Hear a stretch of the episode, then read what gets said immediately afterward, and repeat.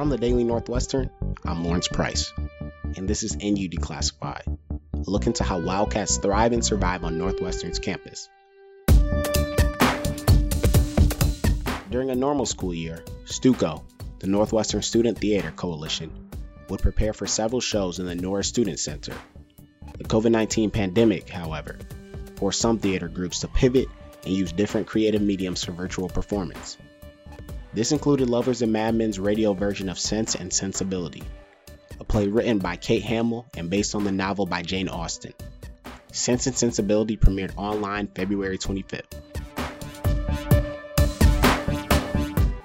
The producer of the show, communication junior Simran Deokale, signed on to the process in May 2020.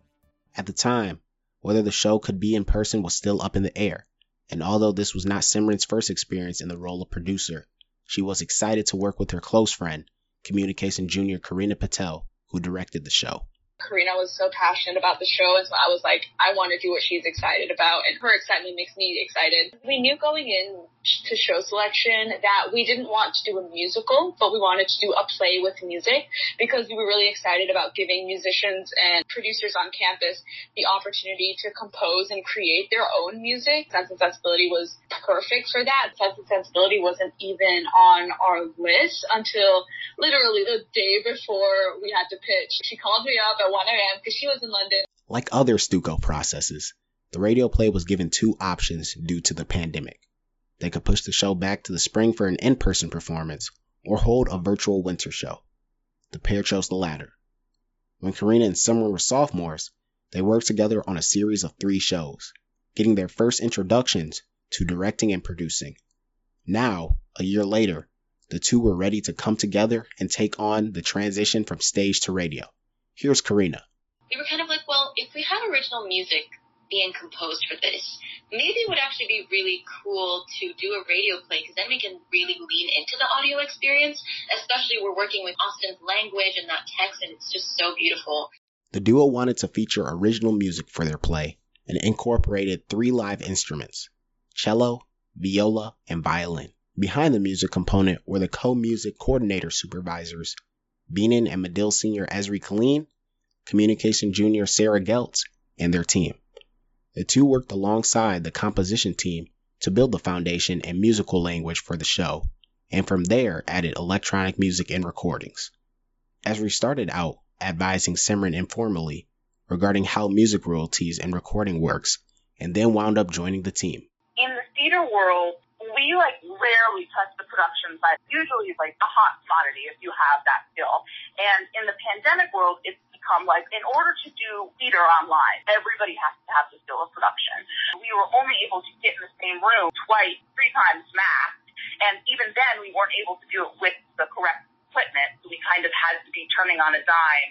Simran and Karina found the process of assembling the production virtually to be very different from previous processes but still full of joy and fulfillment in its own way. I cut the rehearsal timeline down significantly so that we were only spending around two to two and a half hours on Zoom every night. And then in terms of trying to foster that virtual sense of community, I did things like check-ins. We did a Just Dance routine warm up at the beginning of each rehearsal to get everybody moving and having fun. One thing that I am so glad that we did is just let ourselves goof off and let ourselves lose focus a bit because those moments are so hard to achieve over Zoom. Every cast member's lines were recorded over the gaming communication platform Discord. Afterwards, communication sophomore Luke Arnold the show's sound designer and engineer stitched them together. The virtual experience made everyone involved with the show step out of their comfort zone. In a way, Simran felt like this made the show even better by demanding new levels of flexibility and ingenuity from the cast and crew. The only way we were able to pull this off is because everyone was so willing to show up and be a part of it, even though we were going through everything that we're going through. And even though there was so much uncertainty, there was still excitement for the project and people taking initiative in ways that just blow me away. This way of thinking led the web designers to create an interactive experience using a computer software called Blender to go along with the radio play. We have the things topping up everywhere, birds flying around, the animation moves around and takes you different places. And that for me was just a huge help in setting up that visual language and that feeling of being whisked from like one scene to the next that would be hard to achieve through just the audio alone. And so in a way, I do think that we got some really good things from the sort of restrictions that the pandemic has given us because we wouldn't have been so intentional, I don't think, about doing this play in the format that we chose if we didn't have to.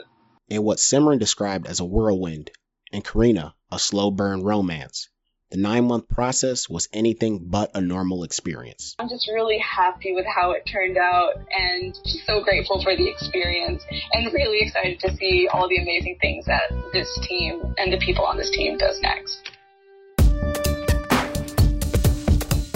From the Daily Northwestern, I'm Lawrence Price. Thanks for listening to another episode of NU Declassified. This episode was reported and produced by me, Lawrence Price. The audio editor of the Daily Northwestern is Alex Chun.